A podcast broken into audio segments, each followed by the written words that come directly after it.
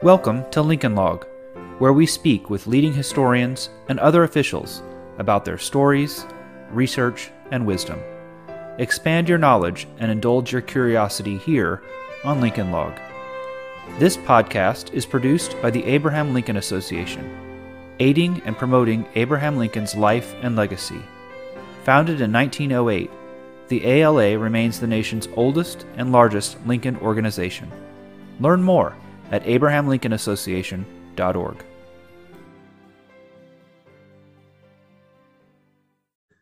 Greetings. I am your host, Joshua Claybourn, and I am pleased to welcome John White and Scott Sandage to our Lincoln Log podcast. I'm very, very excited about today's show. Most of our episodes will feature a single historian or official, and then we'll talk about a wide range of issues. But today we're going to flip the normal setup and take two very accomplished Lincolnians to discuss a single hot topic the Emancipation Memorial in Washington, D.C., as well as the meaning of monuments and memorials more generally. John White is a professor of American Studies at Christopher Newport University. He is author or editor of 10 books and more than 100 articles, essays, and reviews about the Civil War, including several prominent award winning books. Scott Sandage is a cultural historian at Carnegie Mellon University, specializing in the 19th century United States and in changing aspects of American identity. He is author of the award winning book Born Loser A History of Failure in America and many other publications, including the paper titled A Marble House Divided The Lincoln Memorial, the Civil Rights Movement, and the Politics of Memory. John and Scott, thank you so much for joining the podcast. Thanks for having us. Glad to so, be here. Thank you. Yeah. So, to set the stage for our discussion today, uh, following the Civil War, freed slaves began contributing to a memorial honoring Abraham Lincoln. And then in 1876, the Emancipation Memorial was erected a few blocks from the U.S. Capitol in a square we now call Lincoln Park. Notably, Frederick Douglass spoke at the monument's unveil- unveiling. The Emancipation Memorial depicts Abraham Lincoln standing beside a formerly enslaved African American man in broken shackles, down on one knee, and depending on who you ask your perspective, he's either rising or crouching. But this year, in early 20, June 2020, um, as nearly all statues and memorial came under greater scrutiny, Protesters with the group Freedom Neighborhood rallied at the park to discuss potentially pulling down the statue, with many in the crowd calling for its removal. As a result, on July 1st, members of the Boston Art Commission voted unanimously to remove Boston's copy of the sculpture. Um, several leaders weighed in on what should then happen to the statue in DC, including several prominent historians who've appeared on this podcast to discuss the issue, including Lucas Morel and David Blight. So I'd like to begin with the story that brought you two together about this issue. Um, we're all members of the Abraham Lincoln Institute, um, and you two staked out uh, somewhat different positions, one favoring keeping the existing memorial untouched and the other preferring uh, mo- potentially moving it elsewhere. And that led to a, a, wonderful collaboration. If you could talk about what the genesis of your collaboration and how you guys came together to see um, a common perspective on this. Yeah, you know, it's funny how this happens with historians. People often ask me, is there anything new to say about Abraham Lincoln? And I suppose the same could be said of Frederick Douglass. Is there anything new to be said? But you can always find new materials. And Scott and I were able to do that. So last Friday, I published a piece in The Hill where I made the case that we should keep this statue in place. And the thing about the Hill article it dropped on Friday night. Excuse me, dropped on Friday night at 6 p.m. When you want to kill a story, that's where you put it. But fortunately, I got an email that night that said, you know, as far as I know, the only evidence that Frederick Douglass didn't like this statue was published in the 20th century. I thought, wow, I'd never heard that before. And so I contacted Scott, or Scott and I started DMing on Twitter. And I said to Scott, you know, I got this email that says the only evidence that Frederick Douglass didn't like the statue is from the early 20th century. Have you heard that before? And Scott, I'll let you tell your response.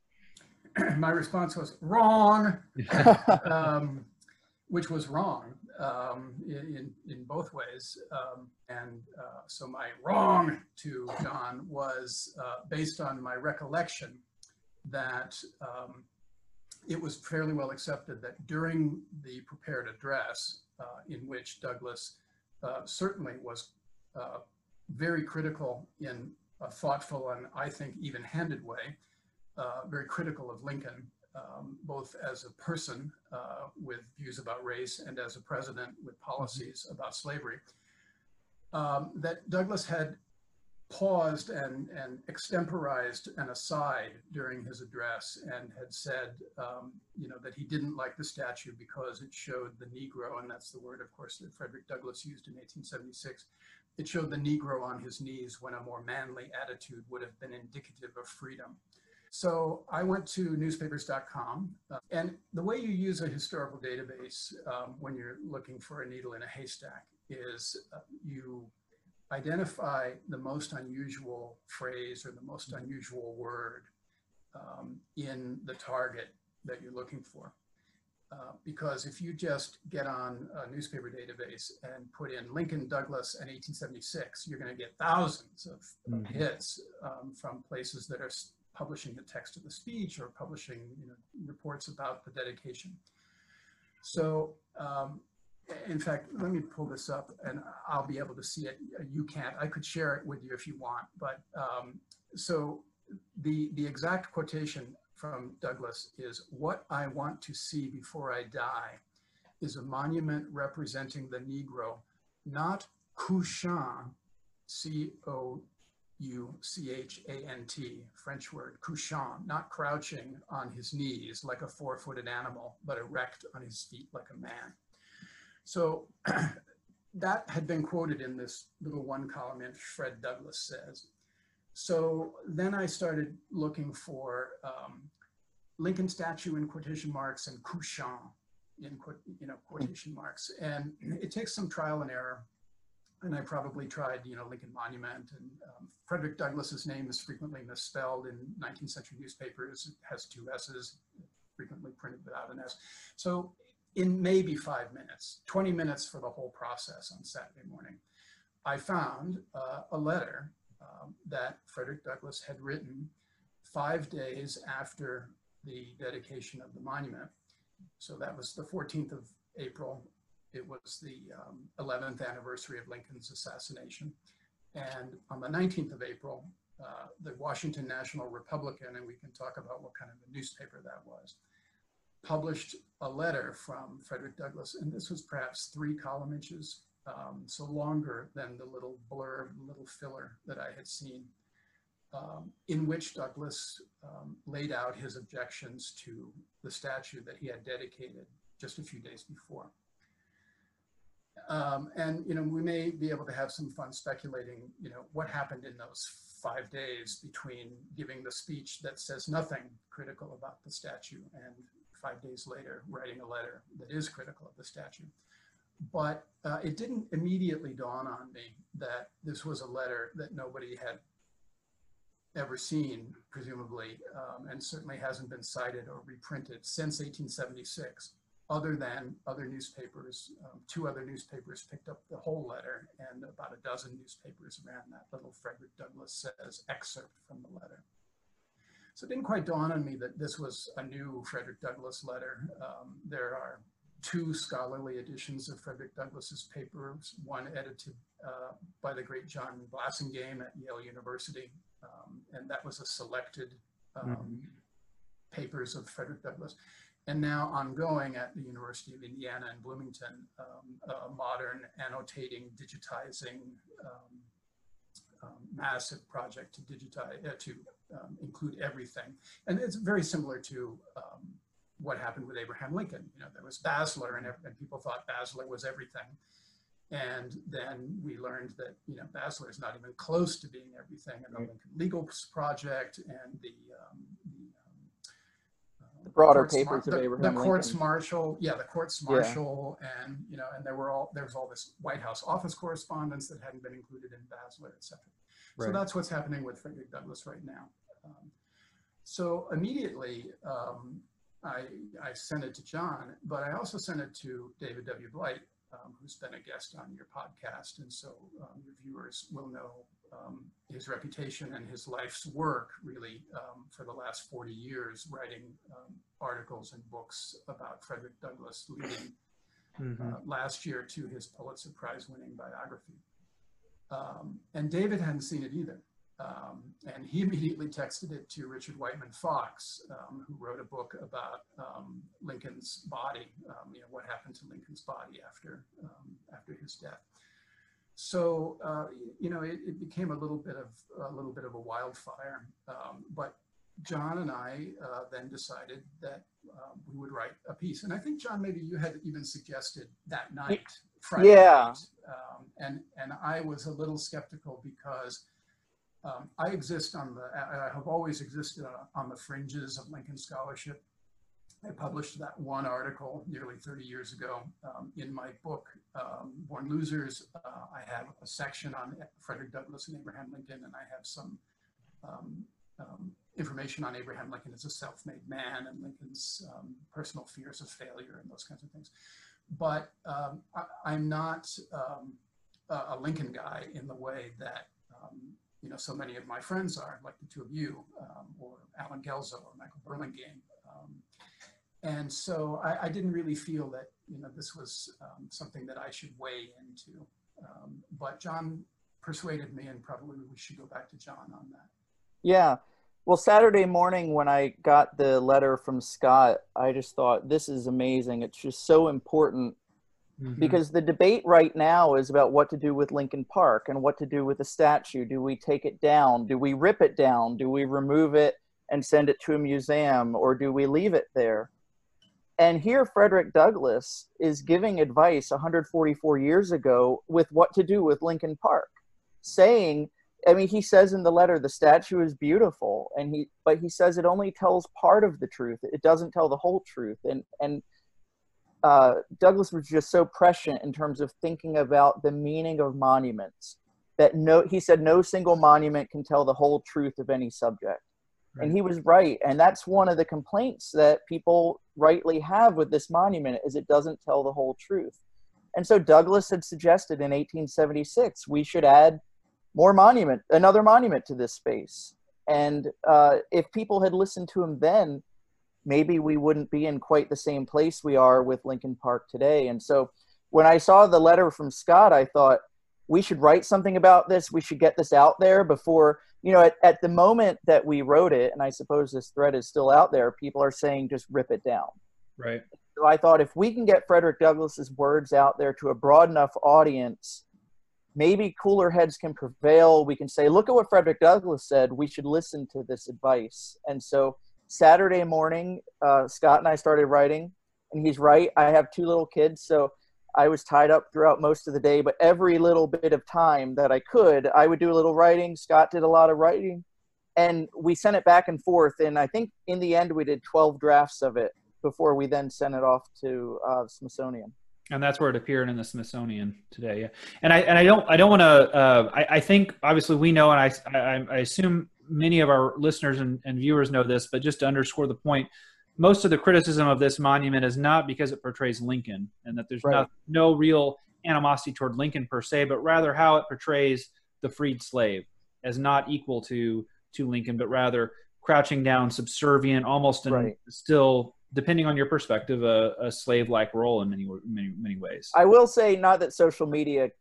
you know, social media is what it is. I have seen some criticism of Lincoln on social media, sure. and and that it depicts him as a white savior, and so for that reason, there are some who are offended by not just the the depiction of right. uh, Archer Alexander, the former slave who was the model for the the pose, but also the depiction of Lincoln. But yes, the majority of it has to do with how the former slave is depicted. Well, and I just I get concerned sometimes by the clickbait headlines that sort of suggest Lincoln statue coming down. I think some reader readers believe it's because they're criticizing Lincoln as a person.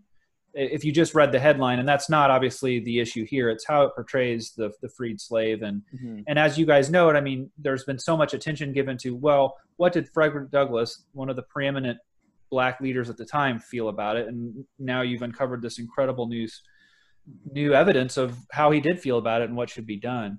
It may be beneficial for folks to sort of take a step back and talk about the genesis of the monument and how it came to be. Um, i know the plaque of the memorial explains that it was built with funds contributed by emancipated citizens. Um, and the first five dollars came from charlotte scott a freedwoman of virginia. Um, and contributed really her what I, what I believe was her first earnings in freedom.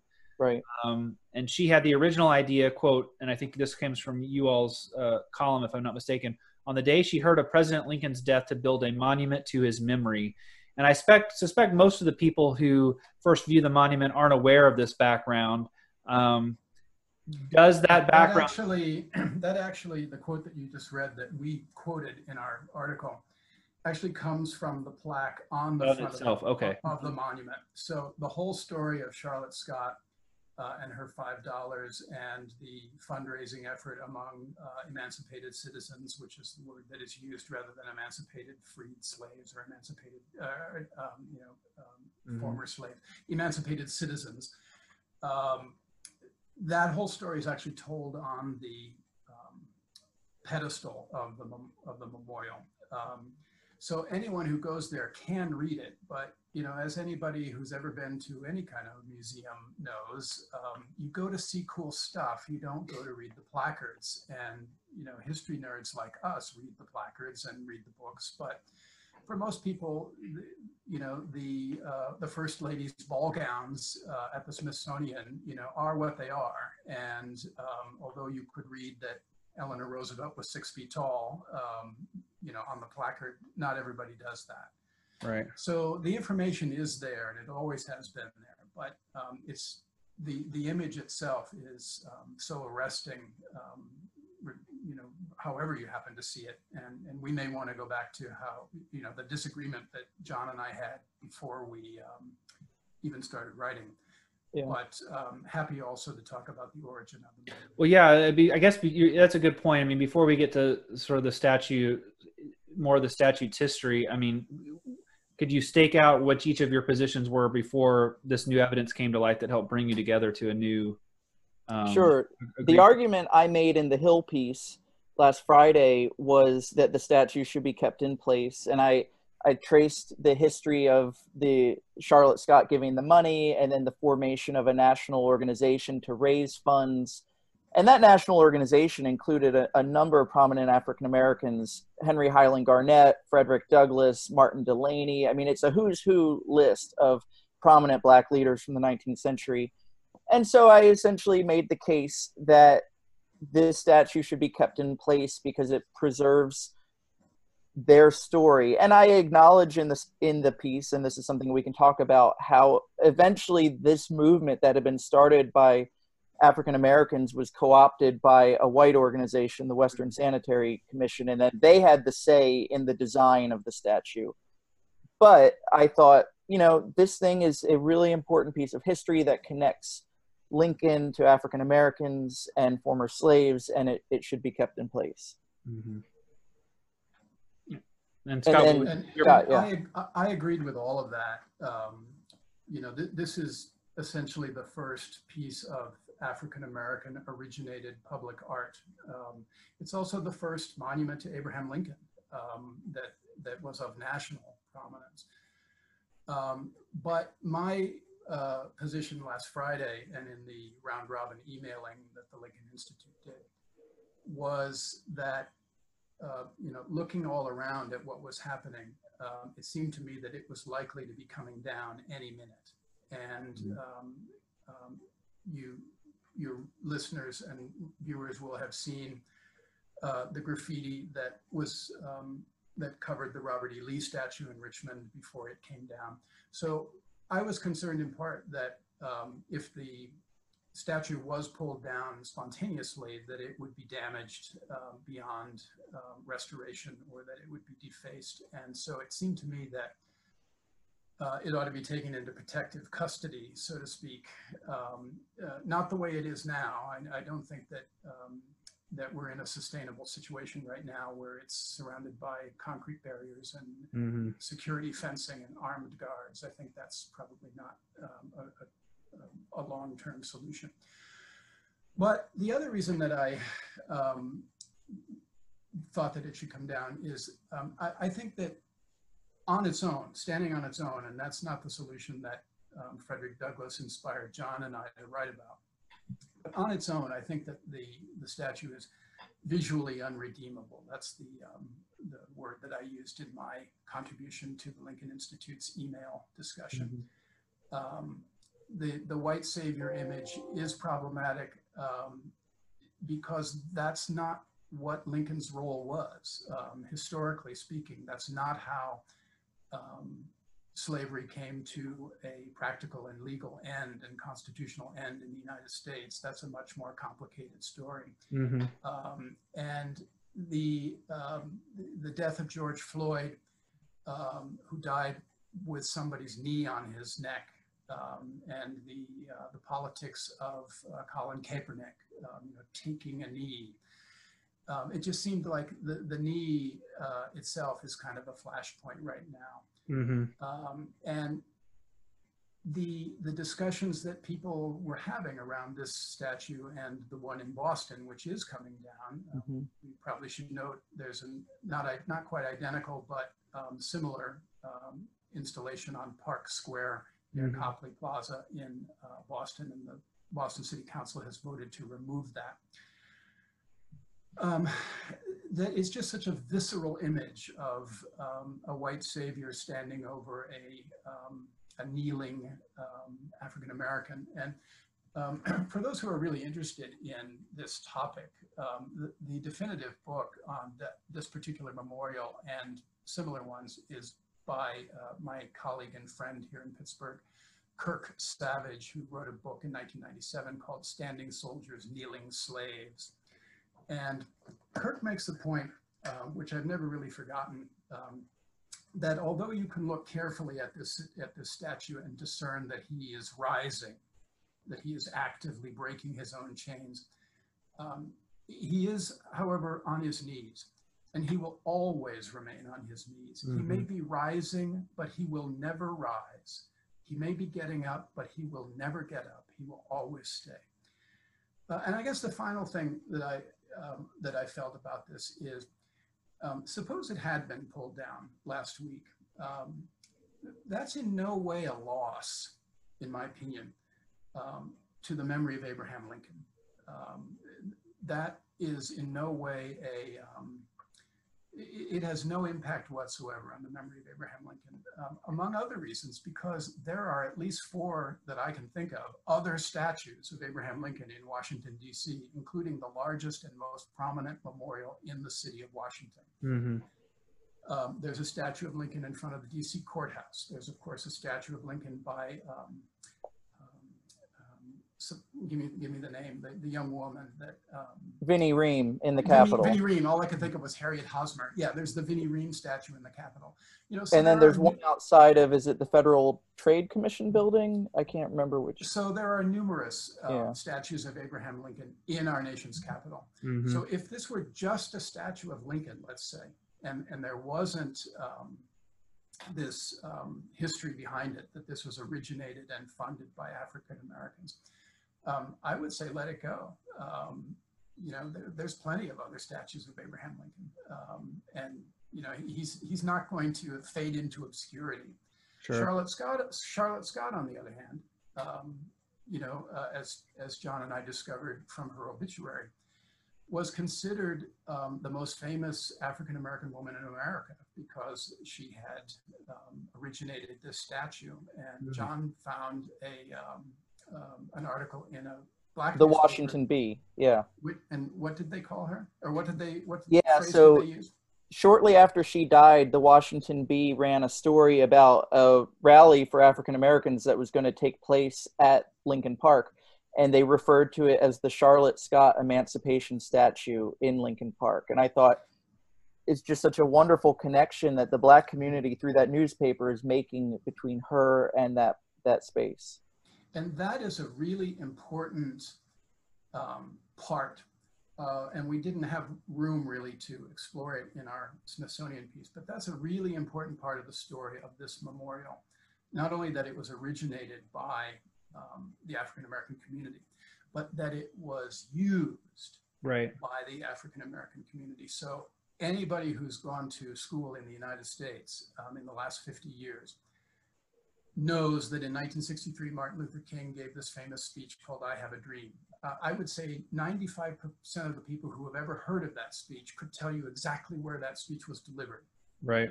Delivered in front of the Lincoln Memorial. You know, fewer people remember that Marian Anderson in 1939 was um, denied the use of Constitution Hall in Washington, D.C., the largest auditorium at that time, owned by the Daughters of the American Revolution, um, who replied to a booking request that they did not allow um, colored artists to use the hall. And so she gave a concert at the Lincoln Memorial. So that's a tradition of African American protest, nonviolent direct action protest. Um, and you know, I think we'll probably get into, you know, if they had gone in 1963 to tear down the Lincoln Memorial, we would probably remember that day very differently. Hmm. But that's a tradition of, of African American protest that made use of the image of Abraham Lincoln as, um, as a stage or as a, um, a touchstone to get Americans' attention and, and, get people thinking about emancipation and the great emancipator and, and, and, all of those things in a much more complex way than any statue could ever show. And the fact that that began, that that tradition of protest began with African Americans from Capitol Hill gathering to um, do at the Charlotte Scott Emancipation Monument what we now remember Martin Luther King and you know every protest movement that you can name on every end of the political spectrum um, in mm-hmm. the last 50 years going to the Lincoln Memorial. The fact that that tradition began with this statue um, is yet another, um, you know. Can I build off of that?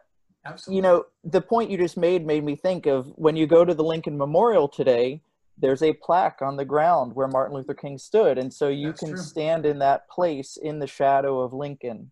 Mm-hmm. And so one of the one of the proposals that we offer at the end of the Smithsonian piece is first to add Frederick Douglass's newly discovered letter to the pedestal of Lincoln so that people see what he was saying in that time. And then to think about adding Charlotte Scott and Frederick Douglass, adding Charlotte Scott to that place and giving her a permanent connection to that very important site.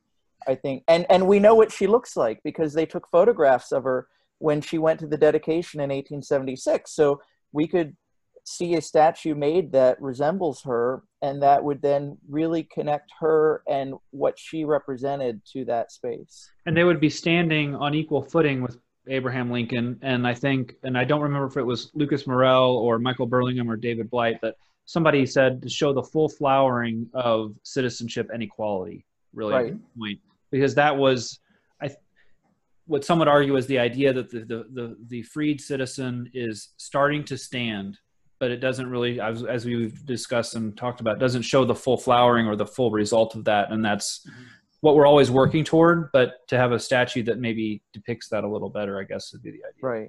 He's also naked. Um, mm. And, um, you know, even though, uh, and some in the Lincoln Institute round robin, you know, pointed out what the three of us all know, and which many of your viewers, I'm sure, know.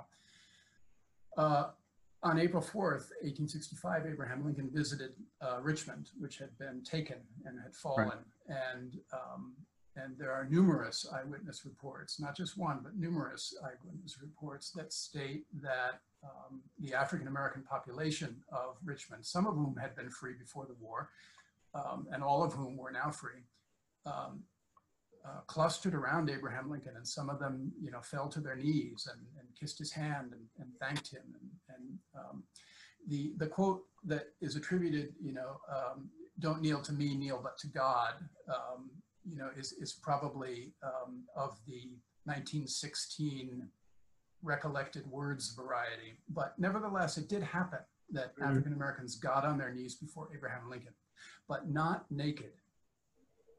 And you know, so the the statue is is really problematic because mm-hmm. um, you know to the degree that it represents symbolically Lincoln's role in ending slavery, which is of course huge and to the degree that it represents an American, uh, an African American, you know, the statue had been redesigned to make sure that the figure was not an African or, or a classical slave, but an African American.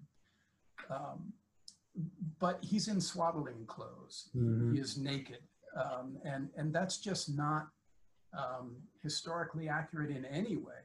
You know, if, if we had a statue of of you know, if the statue in Richmond, you know, which is was also controversial, um, that was added to Richmond a few years ago, if that had shown Lincoln surrounded by um, formerly enslaved and, and uh, free people of color, um, represented as Charlotte Scott appears in her photograph, you know, as um, you know, self-determining, um, grown-up, um, strong people. Um, mm-hmm.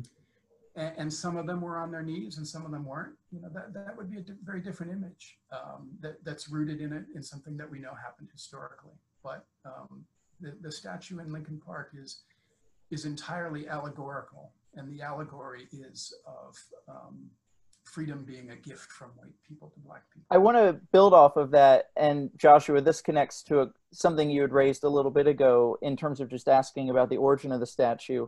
So while the black community was raising the money for this, and then the Western Sanitary Commission was sort of co-opting it, independent of all of that, and they were coming up with some of their own proposals for what the monument could look like. Independent of that, Thomas Ball was working in Italy on his own version of a sculpture of Lincoln. And I actually own a, a carte de visite of it, and I'll hold it up here. This is from Florence. So this is something that Ball had made. And When he made the original statue, you can see a liberty cap on the head of the enslaved man. He had modeled it after himself. Oh. And then when the Western Sanitary Commission came to him about using the um, yeah we should we can hold them up at the same time and people can see some of the changes um, they sent him a photograph of a former slave from missouri named archer alexander who was the last missouri slave to be arrested under the fugitive slave act of 1850 and ball then changed the design from being modeled after himself to being modeled after an actual freedman and this has been quoted before, but I had forgotten about it, and Scott found it in the reports of the dedication ceremony. One of the white speakers at the dedication ceremony talked about this change from Ball modeling the slave after himself to modeling it after Archer Alexander.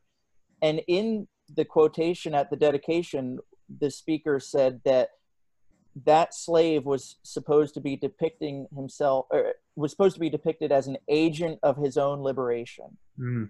and so it's it's interesting to see how i guess in ball's mind he thought maybe he was accomplishing that showing agency and yet from our perspective today didn't work the way scott was describing it right and i guess just for our listeners who are listening on itunes spotify or other audio capabilities uh, you can pop over to YouTube and check out a video of this um, this this episode and um, have some videos and images that we referenced earlier to, to check out and encourage you to do that. So you know we've got clearly then you've got Charlotte Scott, a freed woman of Virginia who helped fund it initially. You had many other Black Americans who contributed to the funding of this, and now you've got um, an Archer Alexander, um, a former slave who was a model um, for the individual depicted there. Um, to me, that seems like quite a powerful history that m- might lend itself to preserving the statute in some way and memorialize it rather than taking it down. But um, and, and, I wonder if part of the issue for the controversy over this is that history just isn't as well known. Do you think that's if more people knew that history behind it? Do you think that would um, maybe allay some of the con- concerns, or not necessarily? Because I know Scott, you mentioned that just it's um, it's sort of it's irredeemable just the way it looks it's it's a visceral image, and right. um, but but I think uh, you know, and, and John and I, you know, took this inspiration from Frederick Douglass um, from the letter that we found. Um, I think that it's possible to redesign Lincoln Park um, and to render to leave that statue exactly as it is, but to render it as an artifact of a different time by um, surrounding it, um, engulfing it, absorbing it really into an entirely new monument um, that uh, would have Frederick Douglass delivering his speech, would have Charlotte Scott, um, I would argue, standing nearby mm-hmm. Um, um, as the the person who thought of the first African American motivated public art in America so, and, and I'm not a, an artist or a sculptor, um, so I can't tell you what material it should be made out of or, or what style of, of representation um, it, it should um, take. Um, as we talked about, there is at the other end of Lincoln Park a um, statue of Mary McLeod Bethune, uh, who was a member of uh, Franklin Roosevelt's um, so-called Black Cabinet uh, during the New Deal and was an educator and an activist founder of the National Council of Negro Women. And that statue was done in uh, the same style that the enormous head of John F. Kennedy um, uh, at the Kennedy Center was done uh, or the Einstein statue on Constitution Avenue, Mm-hmm. uh, or the um, Will Rogers statue in um, the um, uh, U.S. Capitol building, um, in the style of Jo Davidson, who was a, a woman uh, sculptor of the New Deal era. Um, and uh, and here I'm going to show my ignorance of art history in um, describing, but you know, sort of um, clumps of clay, you know, sort of pushed together Mm-hmm. um, to make a very um, rough surfaced, um, almost um, pointillist, um, impressionist kind of image of the person who's being depicted. So I would think that if two statues are added to this one, we would want them to be visually of a quite different style than the neoclassical um, realistic depiction of um, Lincoln and Archer Alexander. But if that could be done, financed and achieved, um, I, I think it would um, render the, the existing monument um, in such a different context Right. um, as to portray it as a historical artifact Mhm. and not a and not a living memorial. Although, in fact, what we would be doing would be, you know, extending its life by making it a kind of living memorial. Right. And the the park, you know, could be renamed Douglass Park or Emancipation Park or Freedom Park or you know uh, Black Lives Matter Park. Um, you know, something that the neighborhood, which is currently a buzz in discussion of, of you know what or how to um, change or save, uh, you know, that installation. That, that it could be remade in such a way that would completely um, retain and, and preserve um, this extremely important, um, you know, really quite moving um, history behind an image that has become more problematic, um, and and yet add something new. Um, so Right. that that would only cost in the neighborhood of fifty million dollars. Well, we can pull that together easily, I'm sure, right? Yeah. So- Um, well, I think there's hope, at least if there's two individuals like yourselves who started off on sides of this came together and not only came together, but came together in large part because of Frederick Douglass's own words and suggestions, which um, I think really gives it weight and credence. If we could touch a little bit on Frederick Douglass, um, I find him to be an incredibly fascinating individual. Um, uh, he, as you know, he expressed discomfort with the racial hierarchy and simplistic de- depiction of it. Um, but I'm particularly struck that here's a man who is a, is a former slave, worked his way to really to, to fame, to a, a remarkable degree for anyone, but particularly a black man of that era. And at the unveiling of this, sa- called it called Lincoln preeminently the white man's president, entirely devoted to the welfare of the white man, white men. Um, I mean, he went on to acknowledge uh, how Lincoln had to give certain concessions in order to get emancipation done. But I'm always, I'm just continually struck that he really was exhibited so much cur- courage. I mean, I think most people in that situation would have just, um, uh, you know, take a much more submissive role, not just because from slavery's purpose, just because you're in in that sort of setting. Well, Um, speaking to, so- he was speaking to the president, Congress, the Supreme Court, Right. you know, everybody. he was there. the, the, the, you know on the world stage at that point and he took it to to really uh, um, give his honest view of a, of the martyred president who at that time was you know really well held up so um, I'm, I'm curious what strikes you about douglass's reaction and what we should take away from it I've always been struck by that speech. I've only taught it once, and I think I'm going to start assigning it every semester starting this fall. I think it's one of the most well-known speeches of Douglass. Would you agree with that, Scott? In terms of just how well-known it is, or After what to the slave is the after what to the slave of the Fourth of July? Yeah, for, Yeah. but I also think it's one of the least or most misunderstood Mhm. because the the phrase about the preeminently the white man's president is very well known. But as you point out, Joshua, he then pivots. And so for that first part of the speech, he's talking about how, as a genuine abolitionist during the Civil War from 1861 to 63, Douglass was really angry with how Lincoln was acting. He was mm-hmm. slow to emancipation. Once he issues the Emancipation Proclamation and starts arming African American men, Lincoln is not protecting them. He's not giving them equal pay. He's not retaliating against Confederates who are either murdering or enslaving black soldiers.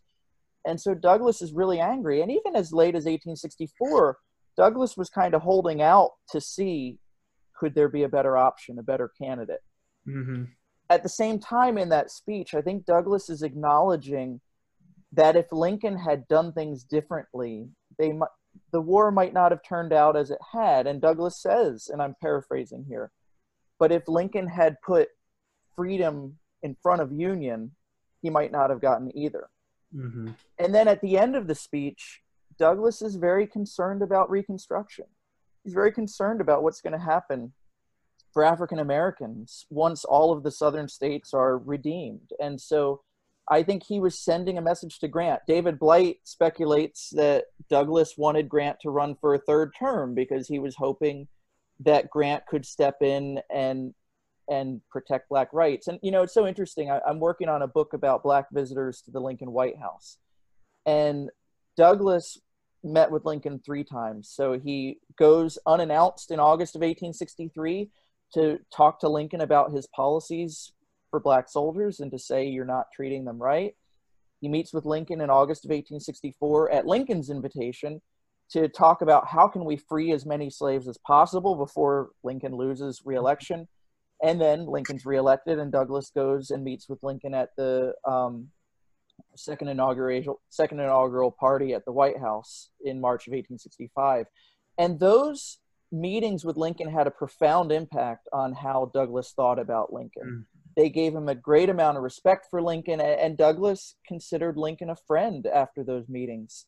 What's fascinating is that after Lincoln dies, Douglass goes back to the White House in, I think it's April of 1866, and meets with Andrew Johnson. And he gets a very different reception from Andrew Johnson that he got from Lincoln. And after Douglass leaves, Andrew Johnson calls him the N word and says terrible things about Douglass just for asking for protection and the right to vote. Hmm. And so I think Douglass was was looking back at the previous 11, 12, 13 years to when he began to get to know Lincoln and how his views of Lincoln changed over time and then what he'd seen with Johnson and then Grant. And he's using this speech as a way to try to reach out to the leaders of the country. Grant and his cabinet are there, Congress are there, the Supreme Court is there, and he wants them to know uh, we are going to claim part of Lincoln's legacy for us, and this is what it needs to mean. It needs to Mhm. mean the protection of rights for African Americans. Mm. And that claiming is really the important thing. Um, um, John, uh, uh, Mary Todd Lincoln gave Frederick Douglass um, Abraham Lincoln's walking stick. Right. Um, and I believe it was the one that he had at Ford's Theater. Um, and I don't know whether he returned to the White House in May of 1865 um, before her departure to receive that gift, or whether it was um, perhaps passed to him by Mrs. Keckley. But it, you can still see it um, at Douglass's home in Anacostia, which is um, on the um, on the other side of the Potomac from the U.S. Capitol, uh, in a little corner of honor. And so, in addition to the actual relationship between Douglass and Lincoln as living men, in, in addition to that evolution, there's also an evolution of Douglass, um, of what Douglass says about Lincoln in various speeches. Mhm. Uh, Michael Burlingame um, uh, pointed out that in May of 18 or May or, May or June of June 1860 1st, June- 1865. June of 1865, the first speech that uh, Douglass gave about Abraham Lincoln uh, as a eulogy in the um, in the period when so many speeches of, of memory and eulogy were being given, stated that Abraham Lincoln was preeminently the black man's president. Mm. Emphatically. It is emphatically, yes, thank you. It's exactly the wording that he then, you know, flips and changes in 1876. And so you know, the natural question would, would arise, did Douglass change his mind? Did he think that Lincoln was emphatically the black man's president in, in 1865, but over the next 11 years, he decided, no, no, no, he was actually emphatically the white man's president. And the answer to that is, is no. Um, you know, Douglass always had um, strong and kind, um, but also um, open-eyed and honest uh, feelings about Abraham Lincoln. Um, a, another quotation from that 1865 um, address, I think, is um, where Douglass says he was the only white man I ever met who uh, never, in any instance, in word or deed, reminded me of the difference of status between us. Um, that's right. a paraphrase, but a pretty close paraphrase. Uh, so why the two, you know, why preeminently the black man's, why preeminently the white man's? And the answer to that is that Douglass perceived um, very early um, perhaps earlier than anyone, that Abraham Lincoln, the symbol, was a different thing than Abraham Lincoln, the man. And, uh, you know, most Americans are surprised to know that the great Lincoln Memorial that we have all visited on the Potomac River wasn't built until 1922. Um, you know, 75 years passed between Abraham Lincoln's death and the completion of a truly great, um, you know, memorial to him. Um, so Douglass was one of the first people that was thinking about what does the, the symbol Abraham Lincoln mean to mm-hmm. Americans and how could um, people who are civil rights activists um, use that symbol to their own advantage.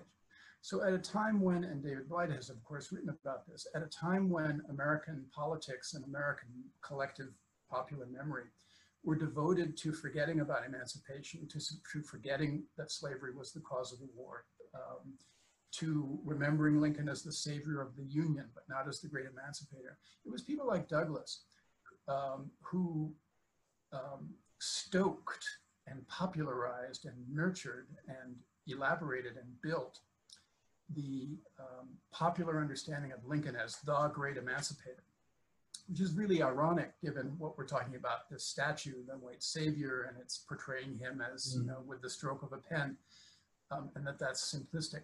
But Douglass was a master um, of rhetoric and symbol, and, uh, and he understood that, uh, and he says in the dedicatory address in 1876, by doing honor to Lincoln, our friend and benefactor, we are doing honor to ourselves. In other words, by hitching our wagon to um, this powerful symbol of the martyred emancipator, um, we are building um, white support and white interest and power for the Black freedom movement. The other speech that I um, love to teach um, students by uh, Frederick Douglass is a speech called Self-Made Men. And Douglass made a living um, as a motivational speaker. Um, you know, people don't know mm-hmm. that, but um, there's not a lot of money in being an activist, um, and there's not a lot of money in being a journalist. Hmm. Um, Frederick Douglass had newspapers, but he made his living off speaking fees, and he, he had a number of canned talks that he went around and, and gave at various places that invited him to give them. Mm-hmm. And one of them was called Self-Made Men. And the first time he gave that speech was 1859. And the last time he gave it was 1893.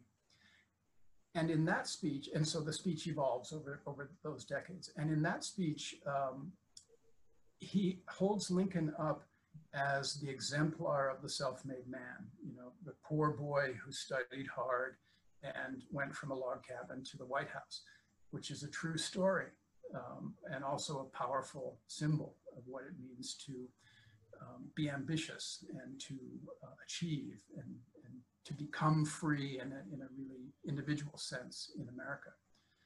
And in that speech, um, Douglass doesn't have to say, I did that too. He doesn't have to say, you know, I was born in slavery and I ran away and I was you know, born in a cabin on Tuckahoe Creek and, um, and I've been to the White House and I've been the uh, ambassador of the United States. Um, but he's drawing a parallel between Lincoln um, as someone who um, uh, he actually uses the phrase um, graduated from the school of hard, hard knocks hmm. um, and, and, was the architect of himself um, you know beholden to no one mm-hmm. Um, and in that speech he does with individualism what he does with emancipation in the dedicatory address he sort of lures the listener into agreeing that um, individualism and opportunity and the right to rise um, and the right to run in the race of life, which was a phrase Lincoln liked and a phrase that Douglass liked. That, it, that once you agree that that's the meaning of America, mm-hmm. um, then how can you deny that to Black people? Um, and he says uh, there are there are those who are convinced that if given opportunity, the Black man will fail.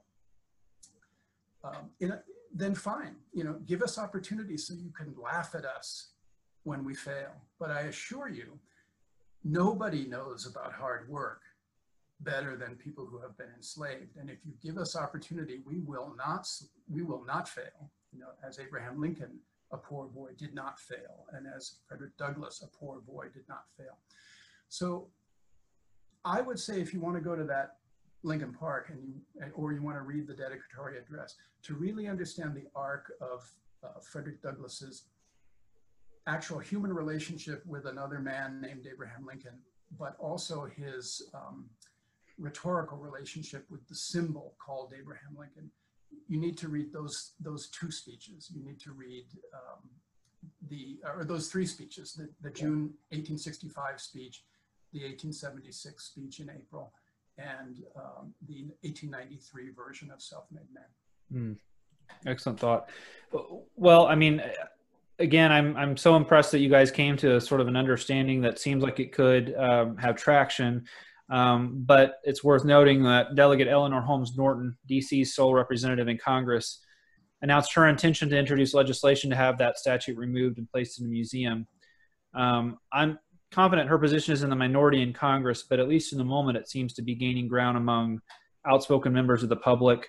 Um, who knows where the general populace, populace stands on it, but certainly um, they have the attention of the media, the folks who may um, want to have it removed. How do you see uh, public support for the monument evolving over time? And do you think there's a way?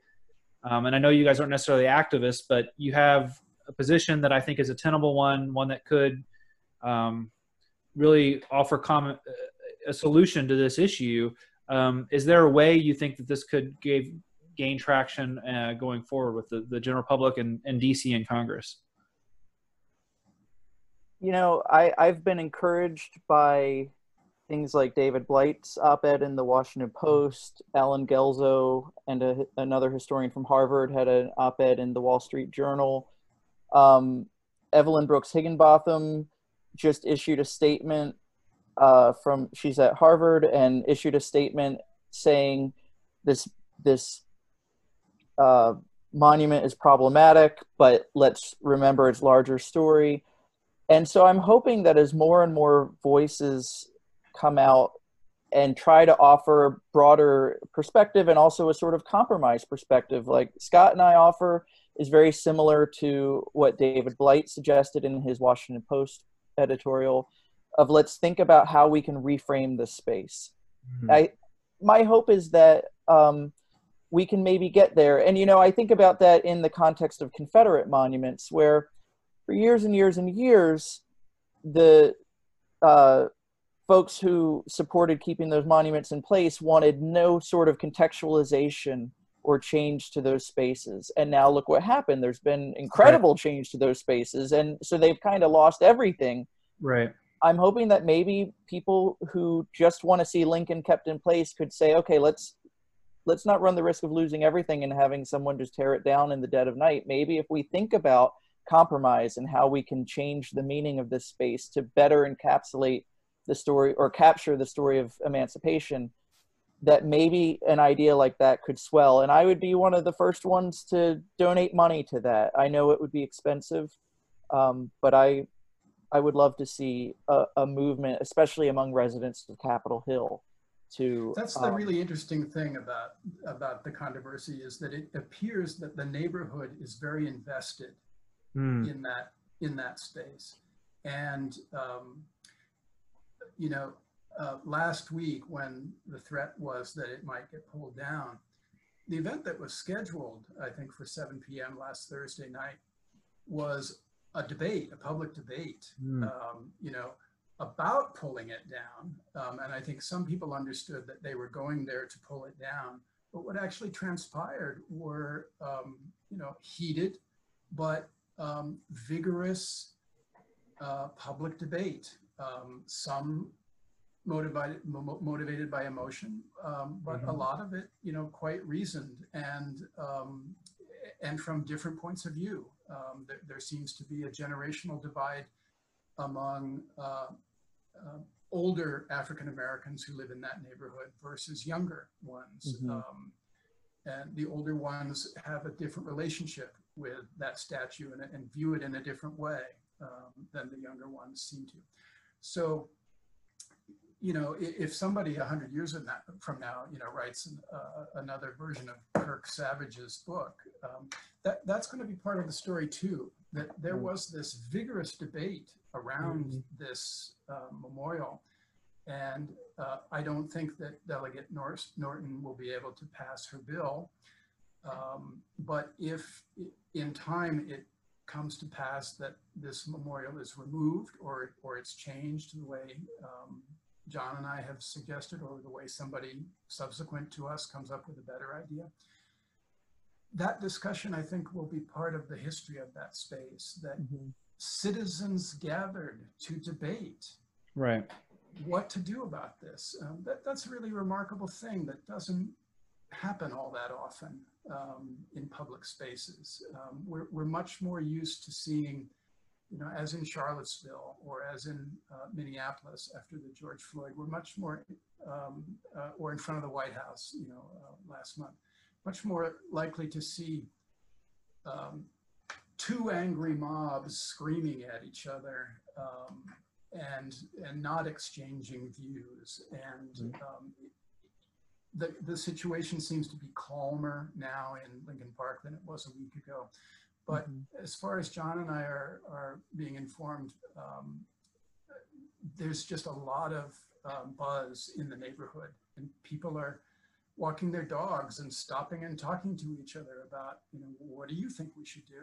And I heard this and I heard that. And, you know, you're seeing on social media, um, you know, people who live in the neighborhood and, and saw the article that John and I wrote um, and are saying, oh yeah, you know, I could live with that. Right. So, so there is a discussion that um, grew spontaneously, um, where you know it could have gone a different way. You know, it could have gone toward pulling it down without a discussion, but the discussion um, seems to be ongoing.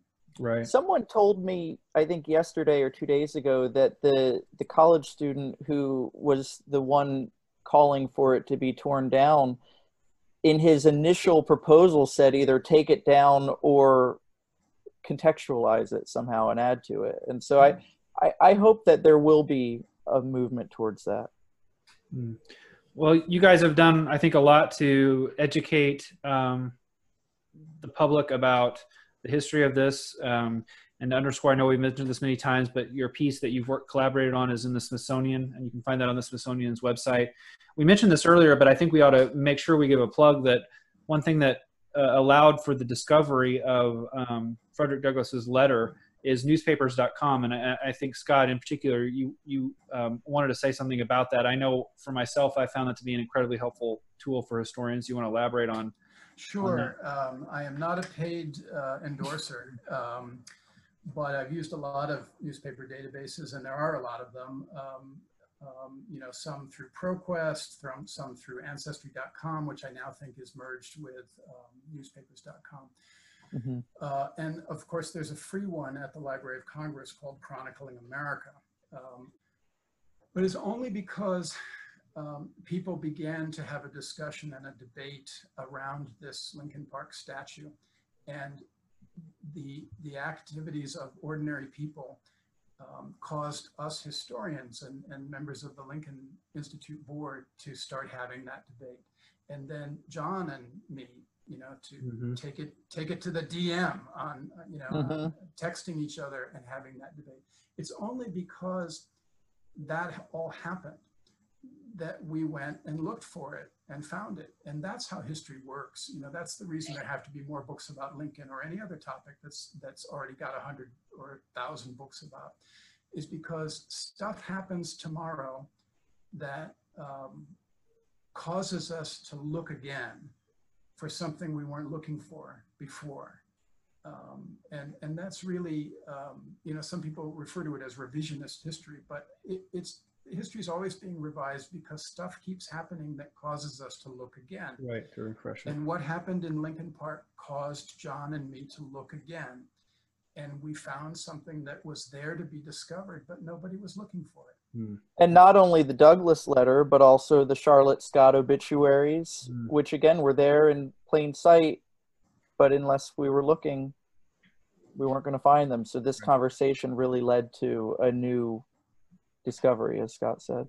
But it was Well- really the con- the controversy, you know, that Mm. that that wasn't historians, that wasn't professors, you know, that was regular citizens, people. Um, they're the ones that caused the historians to go back and look again. Mm, Um, and even David Blight, who knows more about Frederick Douglass and has read more of Frederick Douglass's work than any living person, um, you know, had never seen this letter because there hadn't been a spark on the street to prompt him to go looking for it. right. Mm-hmm. Well, I, I really thank you guys for your uh, research, your collaboration. I really believe in a um, functioning Republican society, a small R, not big R. Memorialization should be a consensus act through a deliberative process, um, and that rather than through a mob-like approach, we handle disagreements or change through persuasion. And um, I think you guys have uh, modeled that, and I hope that um, your approach is is a model for others. Um, but uh, but also on this specific issue that uh, people uh, sit up and take notice of what you guys have found, um, what Frederick Douglass had to say, and I think really the the um, the position you two came together on, and so I, I thank you for your work on that tremendously for sure. Thank you. We mentioned, uh, you know, that your column is in the Smithsonian online. My understanding is, I think um, your work, your efforts may even be profiled by some other prominent national newspapers coming up. Um, so I don't think this is the end of the discussion by any means, but um, but I think you guys have played a, a, large role in it, and so I thank you for that. I don't know if you have any other parting thoughts for our listeners um, on what you hope to see to happen or might think might happen at all. Feel feel free to share. I just hope that this letter keeps getting shared and seen. So if if you're out there watching online, feel free to retweet the Smithsonian's uh, original posting of it and let people know about it. All right. And I, and I would just reiterate that, um, you know, th- this was a really fun process for John and me. Um, and all history nerds think that historical research and writing is fun, but, um, you know, rarely do you start from, you know, opposite positions and, and then, um, you know, have something come together the way this did. And Yeah. it's, it's, it's not only a model of, you know, civic um, discussion, but it, it's a model of how scholars from various ends of various spectrums, um, you know, come together around a methodology, which is Mm. look again, look for the source, look again. Um, and um, I, I've never had more fun um, on a historical mission than I've had this week. It was an exciting few days working on that piece. We were getting it done as fast as we could, and it was a lot of fun going back and forth on it. Well, again, thank you all very much. I appreciate you joining the the, the Lincoln Log podcast, and uh, we look forward to um, additional conversation and dialogue and scholarship from both of you. Thanks. Thanks for having us. Thank you for listening to Lincoln Log. You can subscribe to the podcast in iTunes, Spotify, or your favorite podcast app. And if you like this podcast, please consider rating it on iTunes and leaving a review. This helps other people find the show.